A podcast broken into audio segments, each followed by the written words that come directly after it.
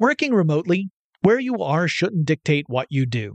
Work from the road by turning your vehicle into a reliable high-speed data Wi-Fi hotspot with AT&T in-car Wi-Fi. On the network that covers more roads than any other carrier, take your work on the road and AT&T will be there to keep you connected. Connect up to 10 devices and stream conference calls, finish up that presentation, or answer last-minute emails. Why wait? Go to att.com slash in-car Wi-Fi today for free trial eligibility. Based on independent third-party data, number of devices varies by manufacturer. Always pay careful attention to the road and don't drive distracted. Wi-Fi hotspot intended for passenger use only when vehicle is in operation. Compatible device and vehicle required. Running a business is no cakewalk, but with SAP Concur Solutions, you can be ready for anything. You can manage travel, expenses, and AP all on one platform that's packed with AI and best practices, and that delivers it all through an easy, clear, I can't believe how simple that is experience. So, while not much can be done about that guy who never fails to burn the microwave popcorn and stink up the entire office, with SAP Concur, you can easily handle almost anything else. Take control of your business finances today at concur.com. That's C O N C U R dot R.com.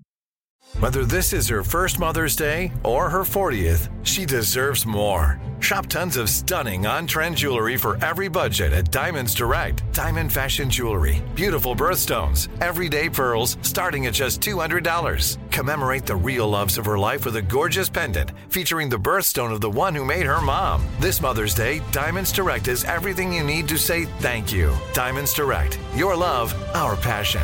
Online at diamondsdirect.com.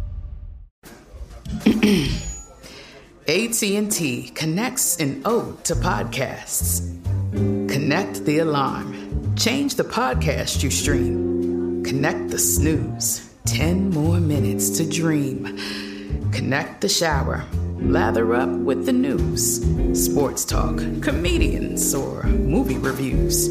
Connect with that three hour philosophy show. Change the drive into work in traffic so slow. Connect the dishes to voices that glow. Thank you to the geniuses of spoken audio. Connect the stories. Change your perspective. Connecting changes everything. AT&T.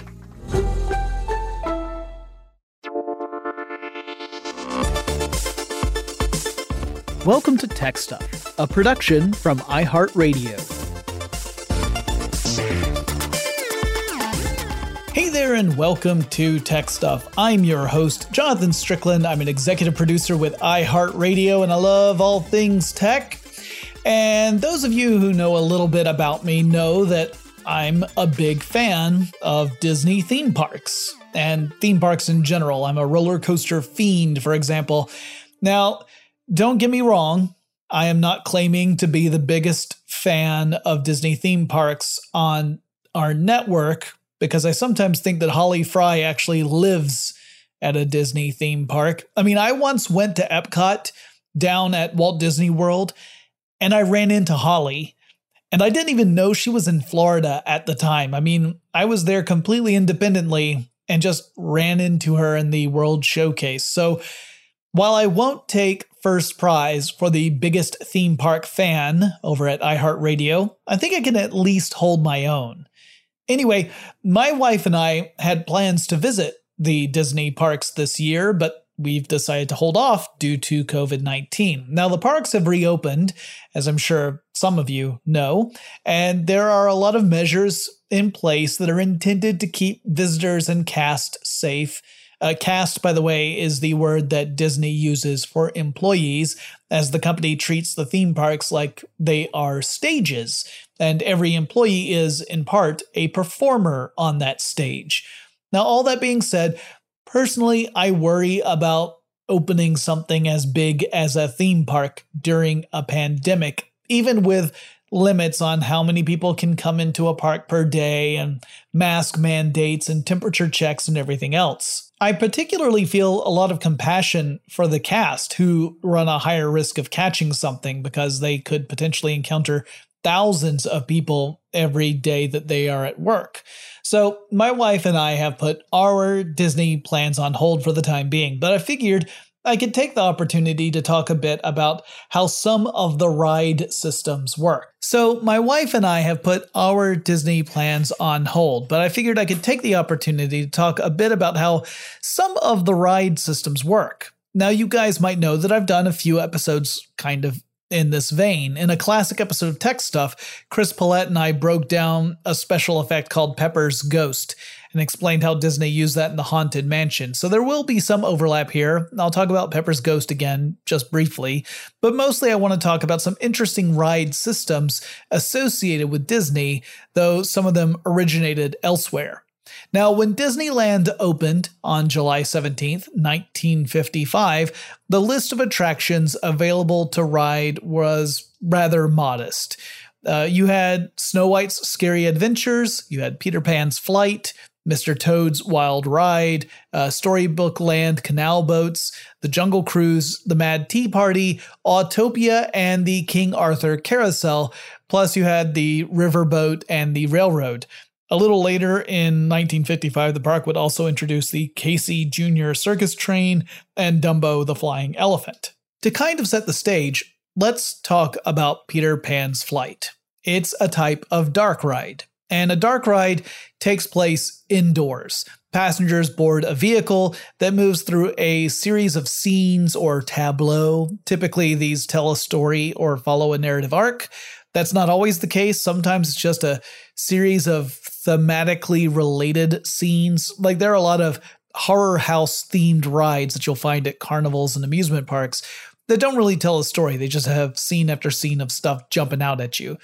Lighting and sound effects create a certain experience, and they grew out of stuff that were called mill rides, old mill rides. Now, this is a ride in which boats would travel down a guideway through an indoor space, typically one that is pretty darn dark. And uh, they didn't necessarily have any kind of operator on the boat. They didn't need one because the pathway was set in a single direction. Uh, there wasn't really any way to get off track. This is where we got the old Tunnel of Love rides, famous in cartoons, and I don't think I've ever actually seen one. Uh, but in these rides, amorous couples would get on a self guided boat in the dark, and it was so that they could commence to necking, you know, or whatever. I never got to ride on one with somebody else. And I assume there's a very special kind of pity in the eyes of a ride operator who would see me getting on a tunnel of love ride by myself. But the idea was that these rides created a socially acceptable reason for couples to be close and affectionate with one another because the general perspective on affection was that it should never ever be done in public back when these rides became popular. But the genius is credited for taking that concept and then evolving it into the dark ride format where the owners of an amusement park in New Jersey. The park was called the Tumbling Dam Park, D A M, not that Tumbling Dam Park. And the owners were Marvin Rempfer and Leon Cassidy. In 1928, they wanted to build an old mill style ride but they found that if they were to construct and maintain it, it would be prohibitively expensive. And that makes sense. I mean, if your ride involves hundreds of thousands of gallons of water, keeping everything ship shape, as it were, is going to really cost you. Not just to make sure it's all watertight, but you know, to maintain the the ride and the boats and make sure that you're not getting mold or rot and all that kind of stuff. It's expensive. So instead, they commissioned an indoor ride with cars, kind of like bumper cars, and they would travel down a track. The riders would not have control of the cars, so you wouldn't be able to steer it. The track itself was electrified, kind of like the electric rail on a subway. The cars had contacts that touched this electrified rail, and that way the track could provide power to the cars, which had electric motors on them to power the wheels. It was all pretty simple stuff, but it was innovative. Legend has it that one rider said after being on this attraction that the ride was really herky jerky and he felt like a pretzel afterward. And so the ride became known as the pretzel ride.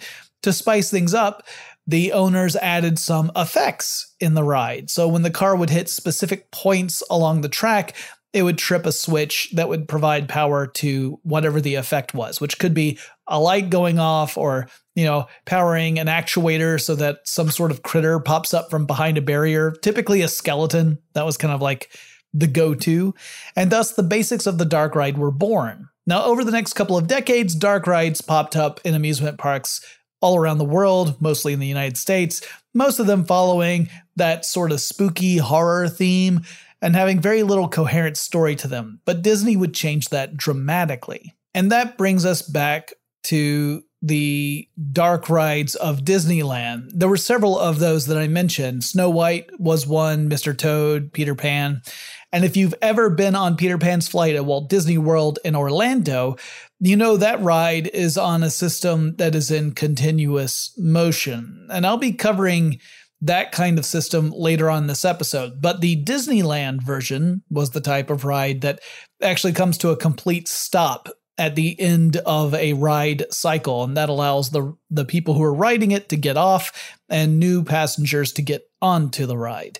Ride operators would actually control this. They would, you know, hit a button to send a, uh, a vehicle on its way and otherwise they would hold it until people were safely, you know, secured inside the vehicle. One of the cool things about the Peter Pan ride was that, unlike the others on this list, it's actually a suspended track ride. So the track is suspended above the passengers. The vehicle isn't sitting on a track, it's being it's hanging from a track. So the the riders' cars, those are pirate ship themed in the uh, Peter Pan ride, are hanging beneath this suspended track, and that allowed the ride's designers or Imagineers as Disney calls them, imaginative engineers, uh, to create sections where the car appears to soar over scenes like the City of London or Never Never Land. The original Disneyland attraction had nine of these ships on the track during a day. And they had a 10th one in reserve in case something went wrong. Each of those ships was made of fiberglass and weighed about 250 pounds or around 113 kilograms and they were able to carry you know two or maybe three people if the people were kind of smallish and a 10th vehicle like i said would stand by in case one needed to be removed from the ride at any given point there was a company called cleveland tramrail that actually built the track and the uh, the drive devices for the ride vehicles and it's interesting because this was a company that wasn't known for making amusement park rides they built out systems for overhead cranes cranes that would transport heavy materials above industrial sites. And these cranes would go on trolleys along tracks. And they were using a similar system for these, these rides on Peter Pan's flight. So the motorized trolley would sit on a girder rail, and the trolley had an electric motor that had one whole horsepower to it. Uh, the wheels on the trolley would pinch the rail on either side, and thus you had what was called a friction drive. The wheels would have enough pressure on that rail and would provide the gripping power necessary for things like the vehicle to, to cl- go up an incline so that it could climb in altitude or to brake so that it wouldn't just slide down a downward slope out of control. That would be disastrous. The ships hung from the trolley by a pair of masts, and the connecting points on the trolley itself were hinged, so the ships could maintain a level position as it moved around the track relative to the ground, instead of swinging like out at a weird angle. But that swinging bit became something of a problem. You know, that, that pivot meant that you could swing the ships left and right, and kids found that out and with a little wriggling started to cause the to swing all sorts of ways, and that could sometimes cause the ride to stop. For example, in one case, uh, someone was making one of these rides swing so hard that it swung out and hit the interior wall of the attraction, and a component on the ride got embedded in the drywall of the interior wall, and so the whole thing got stuck, and they had to stop the ride. The track segments are electrical blocks. So you can think of the the entire ride being a series of electrical blocks and each of those blocks have their own electrical circuit. that supports one vehicle at a time. So as a ship moves from block one to block two, another ship can move into block one. And the ship that was in block two has moved into block three. And if you time it just right, that allows for an uninterrupted trip from London to Neverland. The original Peter Pan ride at Disneyland was missing one important character among all those tableaux that it moved through, and that character was Peter Pan himself. The reason for the omission was actually on purpose. The original Imagineers thought of the ride as taking place from the perspective of Peter Pan, so the passengers were effectively taking on the role of Pan. The problem was, Passengers didn't really get that, and so a lot of them walked away wondering why Peter Pan was absent on his own ride. It would take nearly 30 years, but Disneyland's ride would eventually add Peter Pan into the experience in 1983. The other versions of the ride, like the one at Walt Disney World, would sidestep that problem entirely. They built Peter Pan into the ride from the very beginning. They would also install a different drive system to achieve the same sort of effects that were at the Disneyland ride, but without having to contend with the numerous maintenance problems that the uh, tram rail system had in the original Disneyland version. And it was also a very loud system. Imagineer said that the original drive system on the Disneyland ride was was distractingly loud. Another ride system that would find its way into a couple of different Disney attractions came from the Matterhorn, which was the first steel tube roller coaster. It opened back in 1959, or steel tubular coaster if you prefer. So it's housed in a replica of the Matterhorn, the mountain in Switzerland, but it's at 1 100th scale. And this actually would end up being another first. It was the first coaster housed inside an enclosed structure. Most roller coasters are outdoors.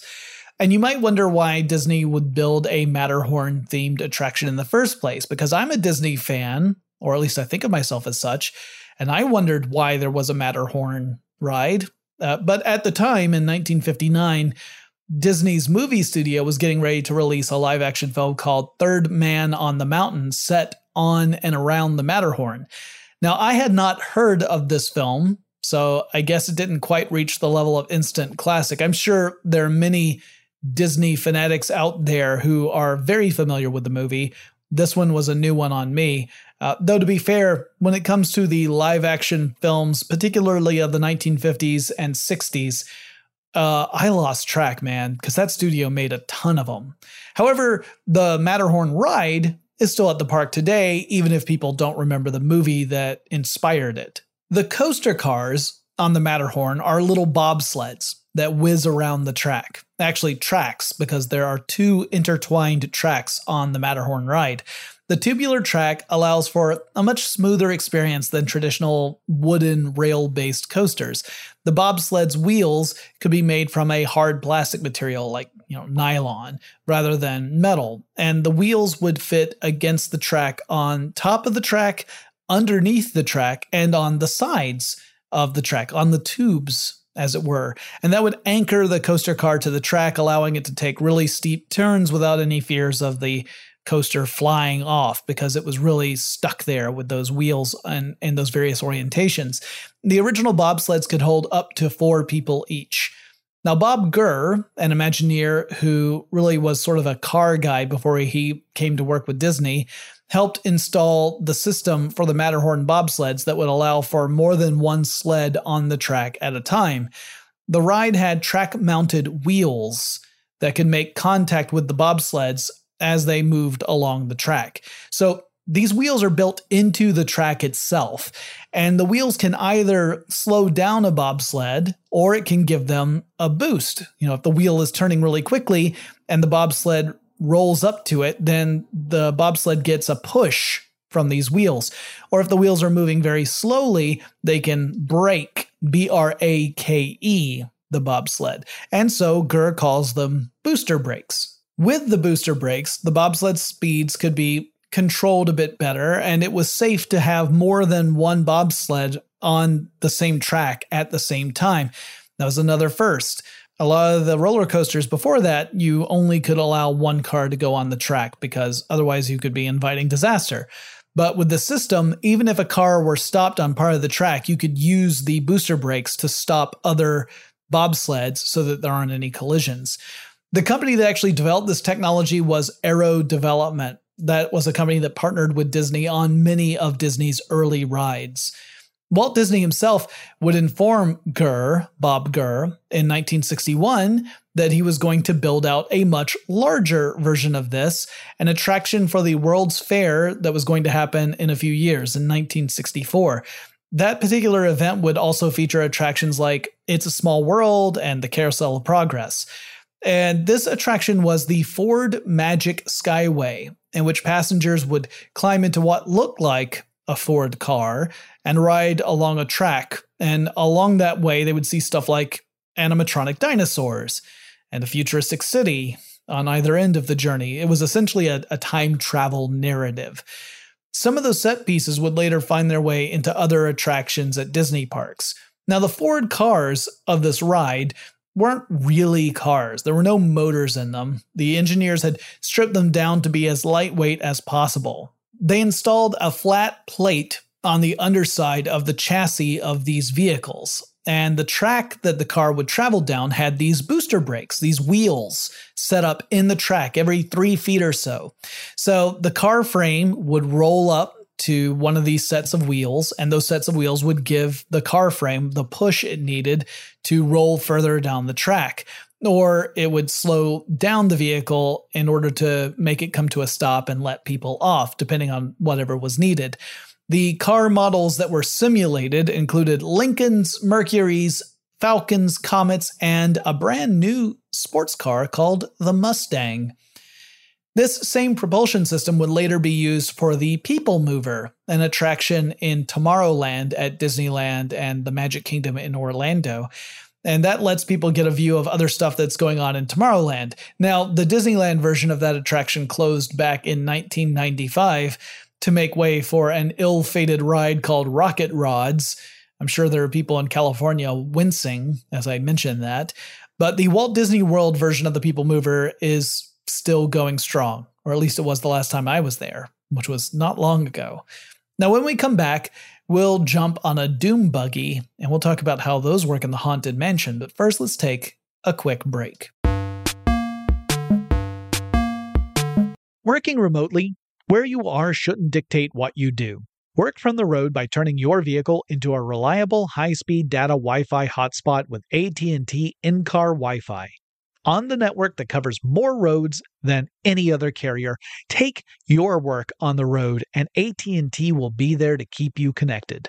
Connect up to 10 devices and stream conference calls, finish up that presentation, or answer last-minute emails.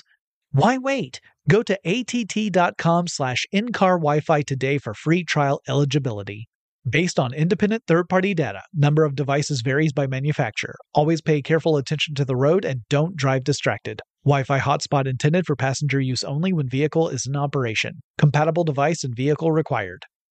Running a business is no cakewalk. There is a ton to keep track of employees to keep happy, spending to control, travel to plan, and on top of it all, nobody knows exactly what the future holds. Your finance team always has to be ready to change. But with SAP Concur Solutions, you can be ready for anything. You can manage travel, expenses, and AP all on one platform that's packed with AI and best practices and that delivers it all through an easy, clear, I can't believe how simple that is experience and you can finally say goodbye to the costly mistakes and risks that come from manual work and spreadsheets. So, while not much can be done about that guy who never fails to burn the microwave popcorn and stink up the entire office, with SAP Concur, you can easily handle almost anything else. Take control of your business finances today at concur.com. That's C O N C U R.com. From BBC Radio 4. Britain's biggest paranormal podcast is going on a road trip. I thought in that moment, oh my God, we've summoned something from this board. This is Uncanny USA. He says, Somebody's in the house, and I screamed. Listen to Uncanny USA wherever you get your BBC podcasts. If you dare.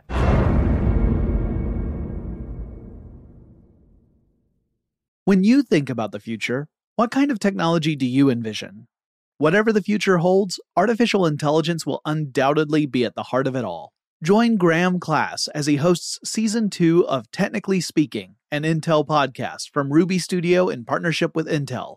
Explore the future of technology that's rapidly evolving our world today with the help of AI. There is still so much work and research needed to fully understand the power and potential of AI, and Intel is at the forefront of implementing AI and revolutionary technology that's changing the world we live in for the better. In each episode, Graham interviews the minds transforming medicine and healthcare, retail, entertainment, personal computing, and more while pioneering new uses for AI in these spaces. Tune in every other Tuesday and explore the latest technology that's changing our world today and creating a more accessible tomorrow. Listen to Technically Speaking, an Intel podcast on the iHeartRadio app, Apple Podcasts, or wherever you get your podcasts. The next innovation I really want to talk about is called the Omni Mover, which is sort of the foundation for a ride system and found in rides like the Haunted Mansion. Uh, it was named by Bob Gurr, although he was not the only person to work on it. It was actually a, a group effort by numerous brilliant Imagineers. And it was an approach to solving a crowd management problem, particularly for dark rides. So, dark rides have a limited capacity. I mean, every ride does, right? You only can fit so many people on a ride within a given amount of time.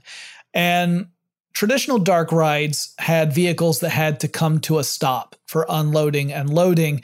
And there had to be a great deal of space between vehicles to avoid collisions, and each vehicle can only carry a certain number of people, which is all dependent upon the specific ride, of course.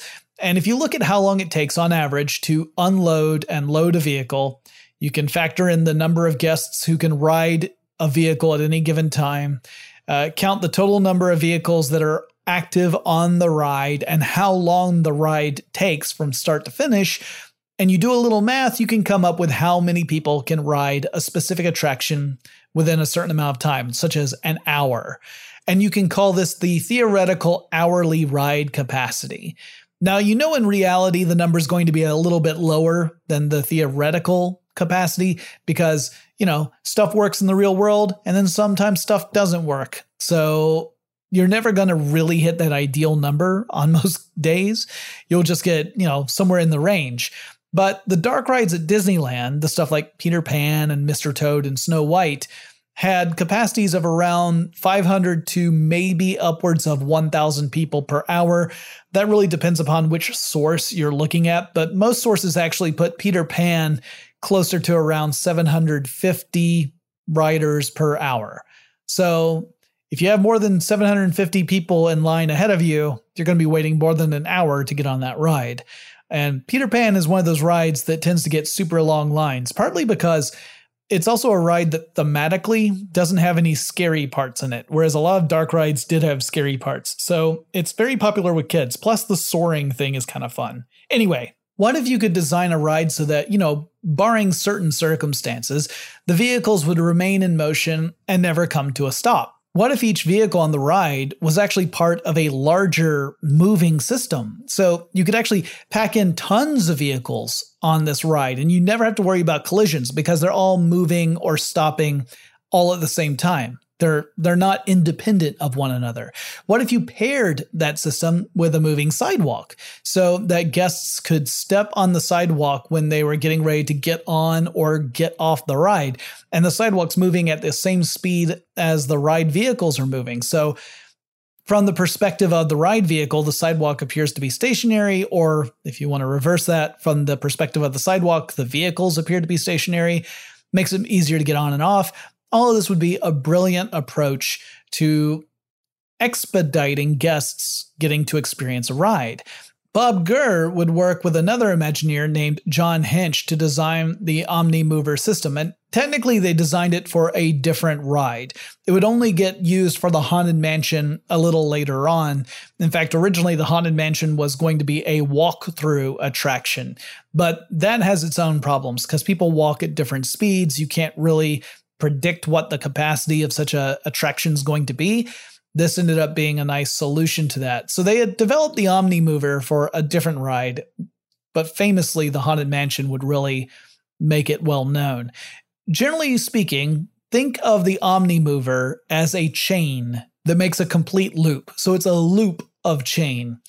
And the links in this case are the vehicles, the cars, the doom buggies in the case of the Haunted Mansion.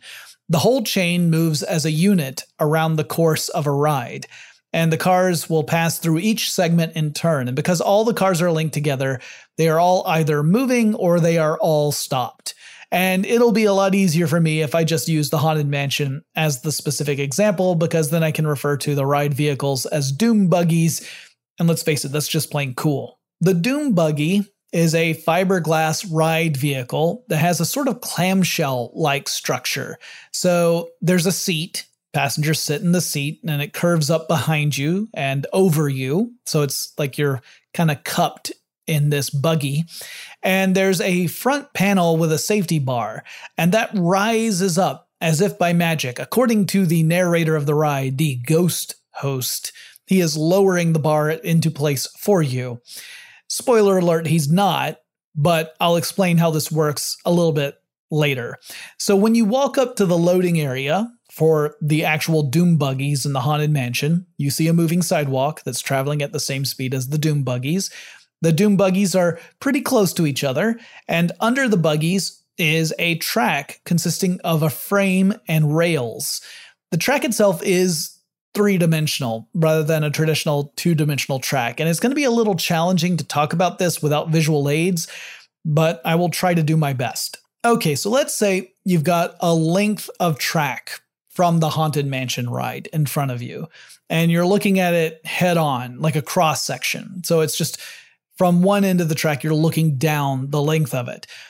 If you were to look at this, you would look like a, a, a metal rectangle, but the longer sides would be on the top and the bottom, and the shorter sides are the actual sides of the rectangle. And on the top side, you would see that it's not a complete line. There's actually a gap in the middle. That's the slot through which the Doom Buggy's base travels. It's where the Doom Buggy connects down to the chassis that goes down this track.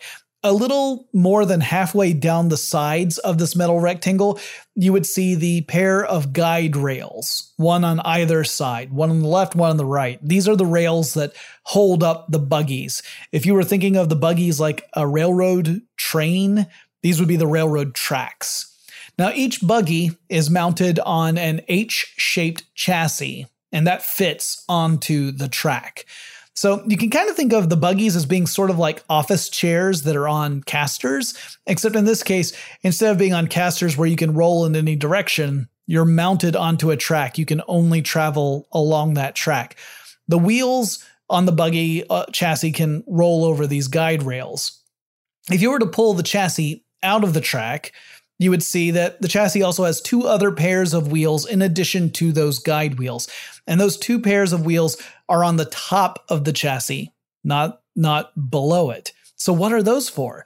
Well, one pair of those wheels are pitch orienting wheels. If you go back to the description of the track, along that top section of the rectangle where the slot is, uh, on either side of the slot, you would see a T shaped rail on either side. One of those T shaped rails is the pitch orienting rail, and the wheels along the top of the chassis grip either side of that rail. And these wheels are connected to an arm that ultimately determines the pitch orientation of the buggy itself. So, as these wheels move along this rail, and as that rail changes shape, it causes the buggy to change its pitch.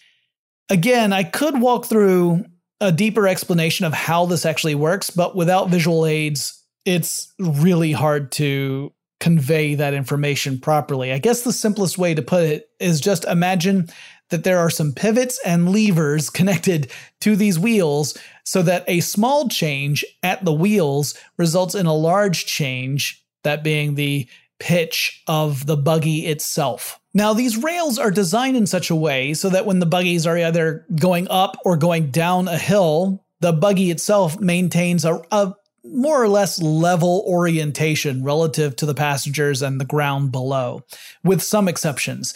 Uh, there is a steep hill in the Haunted Mansion ride where the buggies have to turn around so that you're kind of in a reclined seating position as you go down this hill. It's just too steep to be able to uh, to compensate for that with the pitch orientation rail. Now, the other T shaped rail, because remember, there are two of them, one of them is the pitch orienting rail, the other one is the swivel orientation rail. And so the chassis has a pair of wheels that grip this rail as well. And these wheels connect to a gear assembly that controls the direction the buggy faces. It can swivel the buggy in a specific direction. So, as the wheels move along this rail, changes in that rail cause the buggy to swivel in specific directions. And by shaping that rail precisely, the ride designers could make sure that the passengers are facing the proper direction for any specific parts of the ride. So, to recap, the guide rails and the guide wheels are what allow the buggies to travel along the pathway of this ride. The pitch orienting rail and wheels maintain the buggy's level to a degree, and the swivel rail and wheels determine which direction the buggy is facing at any given moment. These are all purely mechanical systems. There are no electronics here. So there's no circuitry. It's just physics based upon the shape of these rails and the wheels against those rails. It's pretty cool. Now, the chassis are linked together, and there are 131 of them at the Disneyland attraction. So, buggy number one is linked behind buggy 131 and in front of buggy number two, and so on, all the way around, making a full chain all the way through the ride. And they all move together, but they can swivel and pivot independently depending on where they are along the track. So, that safety bar I mentioned, how does that move into place? Well, it's not ghostly magic. This part of the clamshell design of the buggy is mounted on a pivot arm. So it can move up or it can move down. And the arm has tension springs on it. And those springs, the way the tension is, it normally holds the safety bar in the lowered or closed buggy position. So when there is no other force acting on this buggy, it's naturally closed because those springs are holding it closed. But mounted on the end of this pivot arm are stabilizing wheels, which through most of the ride aren't making contact with anything. They're these tiny wheels that are on the back of the Doom buggies. And they're usually just up in the air, not touching anything. So that bar stays in place because the springs are holding it because of the tension. But in the loading and unloading zones, there's a special stabilizing rail, a guide rail mounted at a level that will engage those wheels. Uh, this guide rail is actually higher up than the track that the chassis is traveling along because that actually extends down beneath the, the floor level quite a bit.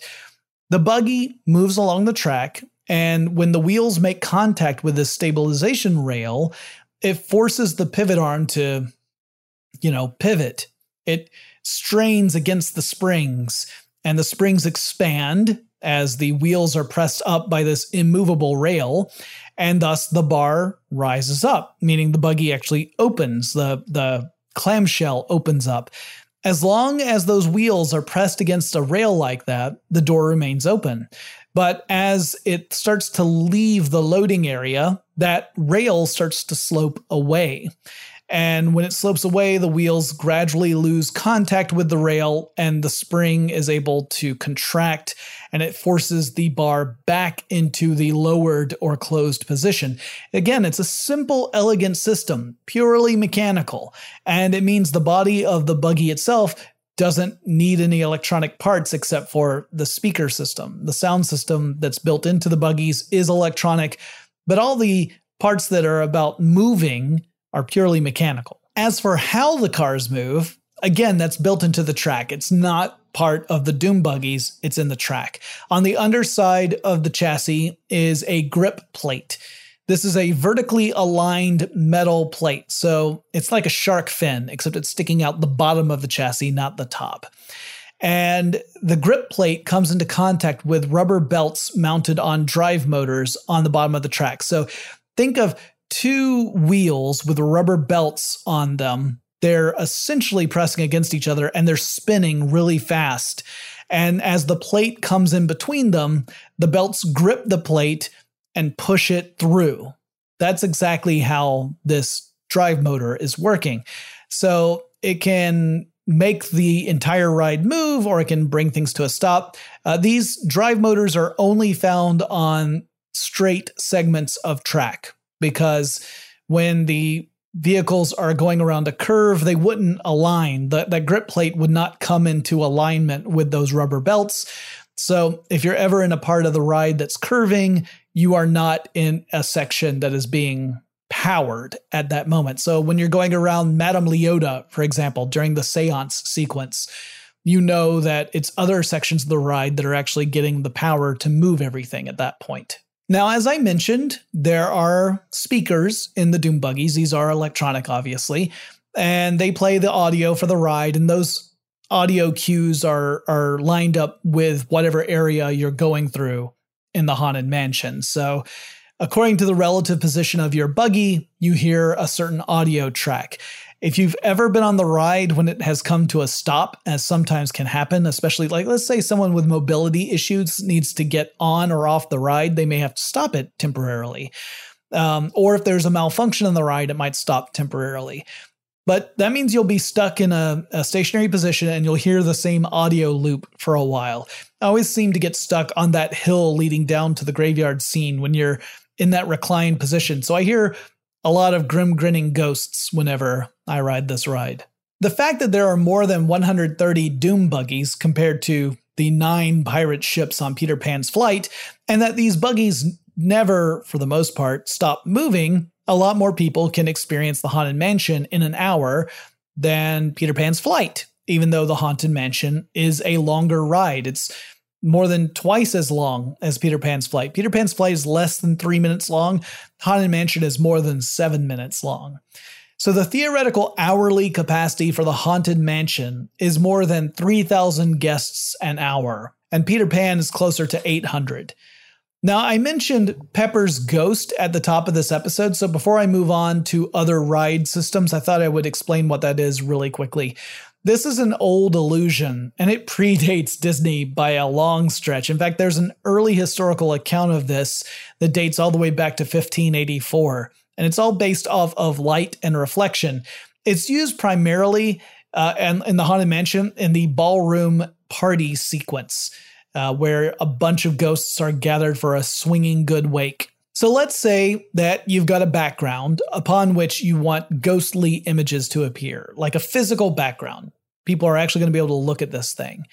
Well, with the Haunted Mansion, this would be the large banquet hall. And in front of this background, you have a transparent pane of glass or plastic, and it's at a 45 degree angle with respect to the audience's point of view.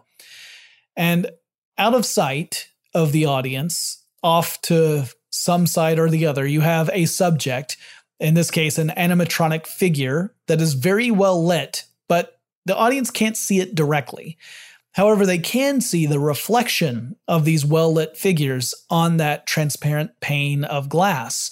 And because the glass is transparent, the audience can actually see through the figures themselves. They are ghosts. You've got yourself some ghosts in that sequence. It's pretty darn cool. So, in that ballroom scene, you've got figures that are in a plane above and below the Doom buggies because the actual figures themselves are above and below the track. Now, you don't see a reflection of yourself in that sequence because the Doom buggies are not brightly lit, whereas the animatronic figures above and below you are lit very, very well. And just by dimming the lights around those animatronics, you can create the effect of ghosts disappearing as their reflections fade. So the effect is that you're seeing ghosts flying near the ceiling or around the banquet table, when in reality, they are animatronic figures that are actually above and below your Doom buggy. Spooky.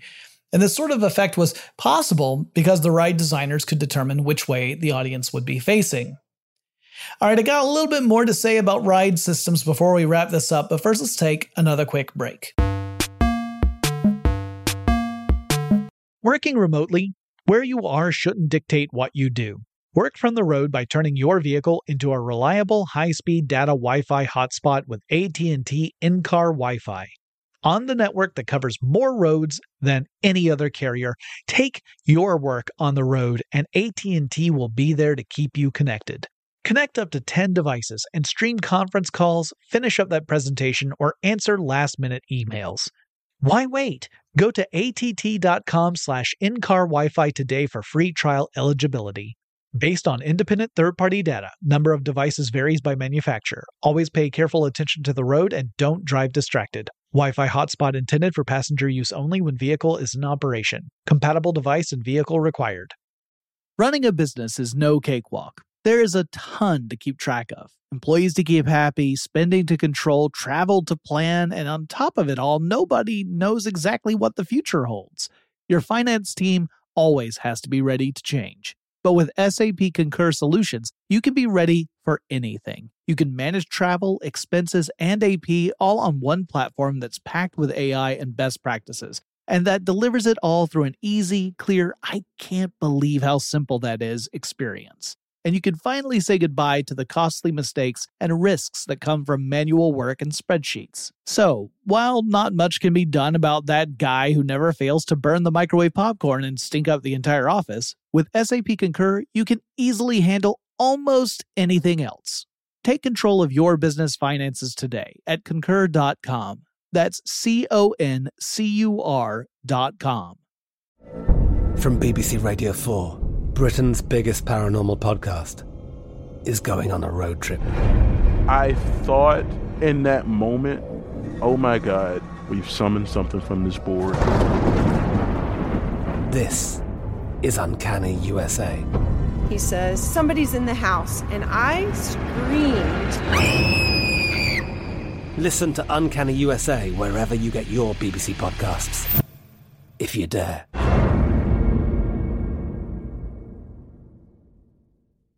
When you think about the future, what kind of technology do you envision? Whatever the future holds, artificial intelligence will undoubtedly be at the heart of it all. Join Graham Class as he hosts season two of Technically Speaking, an Intel podcast from Ruby Studio in partnership with Intel. Explore the future of technology that's rapidly evolving our world today with the help of AI.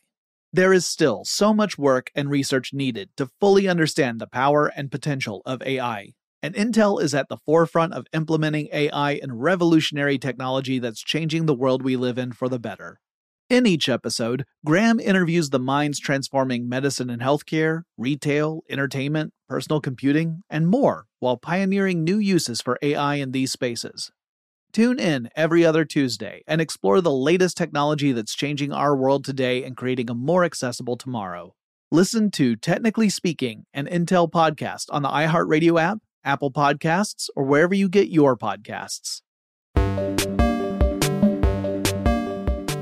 The OmniMover system has been used in several rides at Disney, though, according to Bob Gurr, not all the rides that are in constant motion are technically OmniMover rides.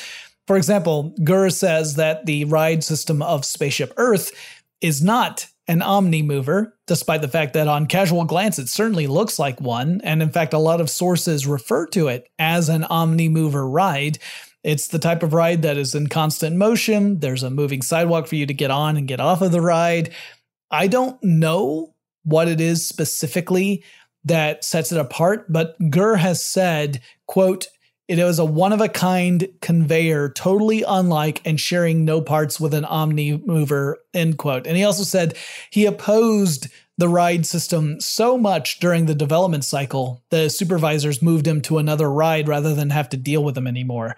But I don't know what the actual differences are. Anyway, rather than try and suss out how and why Spaceship Earth is different, I figure I would talk about a totally separate ride system that was pioneered over at Disneyland. That is the Enhanced Motion Vehicle, or EMV. This system is the one that powers rides like Indiana Jones Adventure, the Temple of the Forbidden Eye in Disneyland. Uh, there's Dinosaur in Disney's Animal Kingdom, and there's the Crystal Skull ride at uh, Tokyo Disneyland. These rides have passengers get aboard a vehicle that looks a lot like a Jeep, although it's a Jeep that can seat 12 people in three rows. Uh, I understand that if you were to ride with James Willems of Funhaus fame, you'd best allow him to be in the driver's seat because he takes that extremely seriously. Passengers experience a wild ride as if the vehicle is moving along rugged terrain, uh, taking real sharp turns and pitching and rumbling and dipping like crazy. All the while, the actual ride vehicle is traveling along a nice, flat, simple surface. Now, the secret here is that you can think of the ride vehicle as having three distinct parts. The part that you're sitting in, the passenger part, is called the motion base. And this is the bit that gets pitched around during the ride. And it simulates a much more dramatic scenario than what is actually happening. Then you've got the ride vehicle itself, which consists of the hydraulics and the pump and the computer control systems, the motor, the wheels, essentially all the stuff to make the actual motions and to propel the vehicle. The third part is out of sight. It's beneath the floor of the attraction. There's again a slot in the floor that part of the ride extends down into. And this third part are well, they're called the bogies. Uh, sometimes people would call them trucks. It really depends on where you're from. Bogies tends to be British. North America, people often use the word truck to describe this, but it's to describe a structure that typically has wheels and axles attached through bearings and intended for use on rail systems. So, the base of a railroad car, the wheels, that, that whole structure that holds the wheel and axle, that's a bogie. Now, in the case of the rides that I mentioned, the tracks and bogies are again below the surface of the floor, so you can't see them as you ride the ride. The ride vehicle connects to the bogies via posts that extend up through that slot on the floor. It's not too different from how the Omni Mover connects, although the actual propulsion system is very different from the Omni Mover. In fact, you could argue in a way, it's sort of the opposite of the Omni Mover, as each vehicle on this system is independent of all the others, as opposed to moving in concert with them. So each vehicle has two bogies one is in the front and one is in the rear.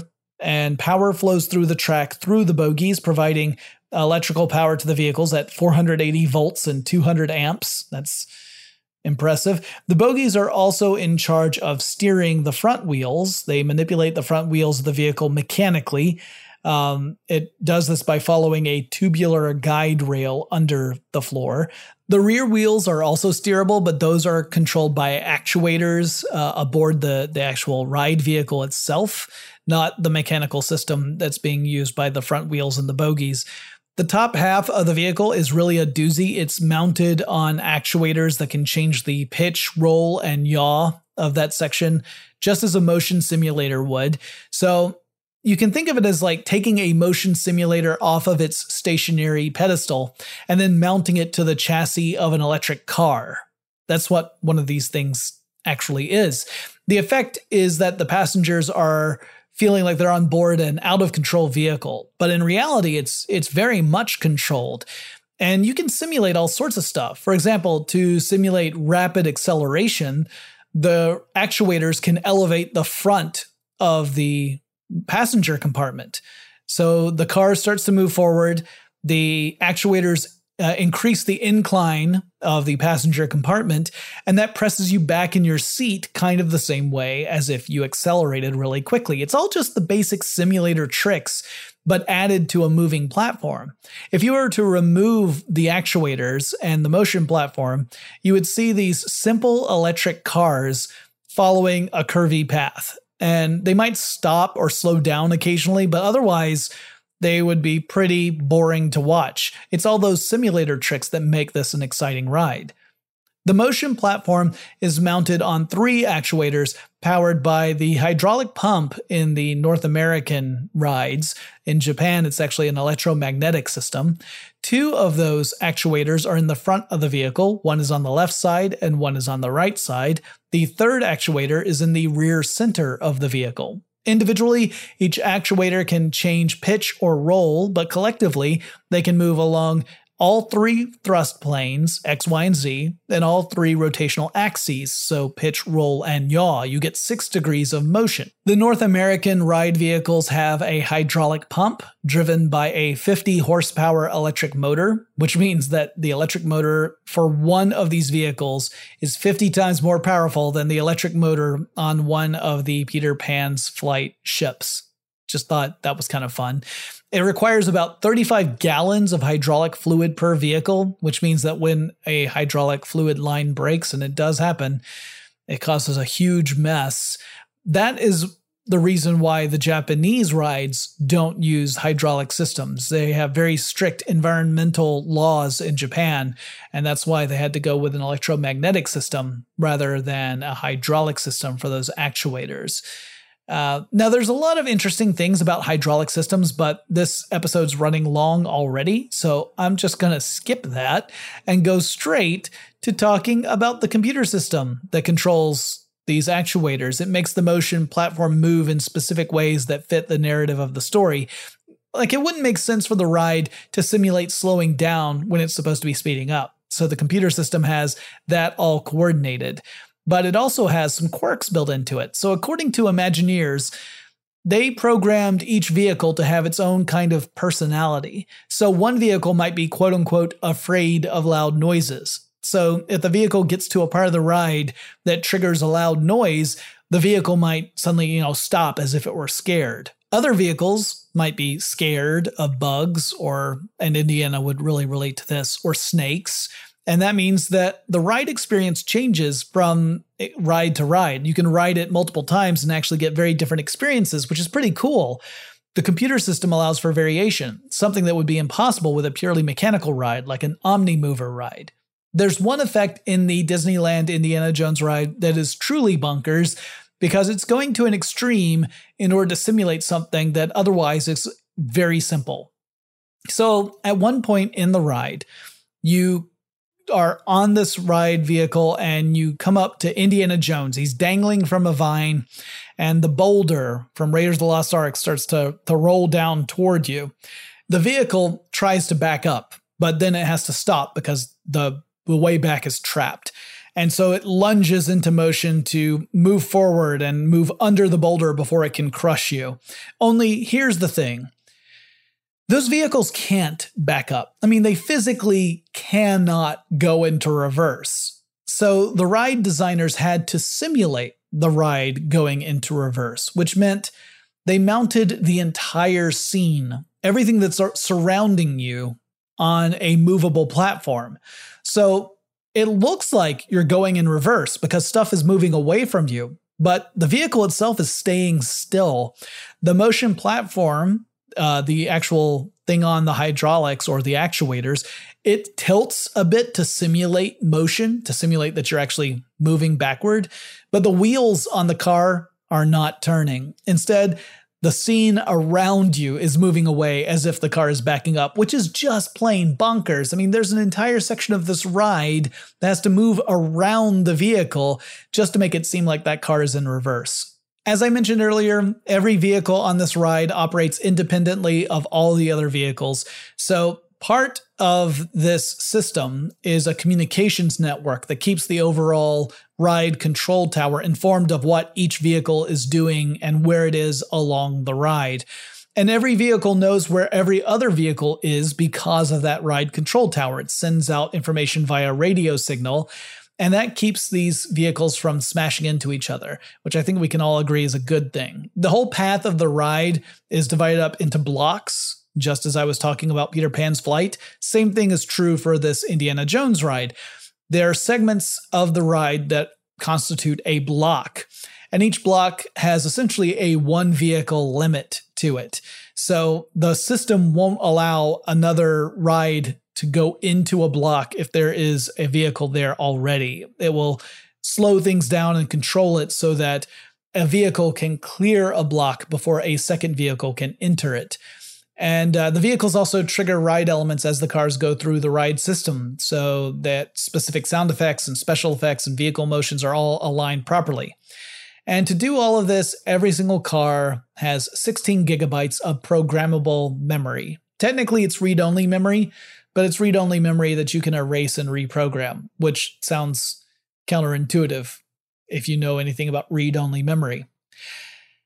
And of course, there are tons of other ride systems we can talk about. And I maybe I'll do a second episode to kind of cover some of those, like some of the boat-based systems or the submersible ride or some of the others like Soarin', and talk about how those work. But for now, this has been more than enough. I've been going on for about Disney for way too long. So I'm going to conclude this. If you guys have suggestions for future topics I should cover in tech stuff, whether it's technology, a company, maybe it's a theme in tech, anything like that, let me know. Send me a message on Twitter. The handle for the show is TechStuffHSW, and I'll talk to you again really soon.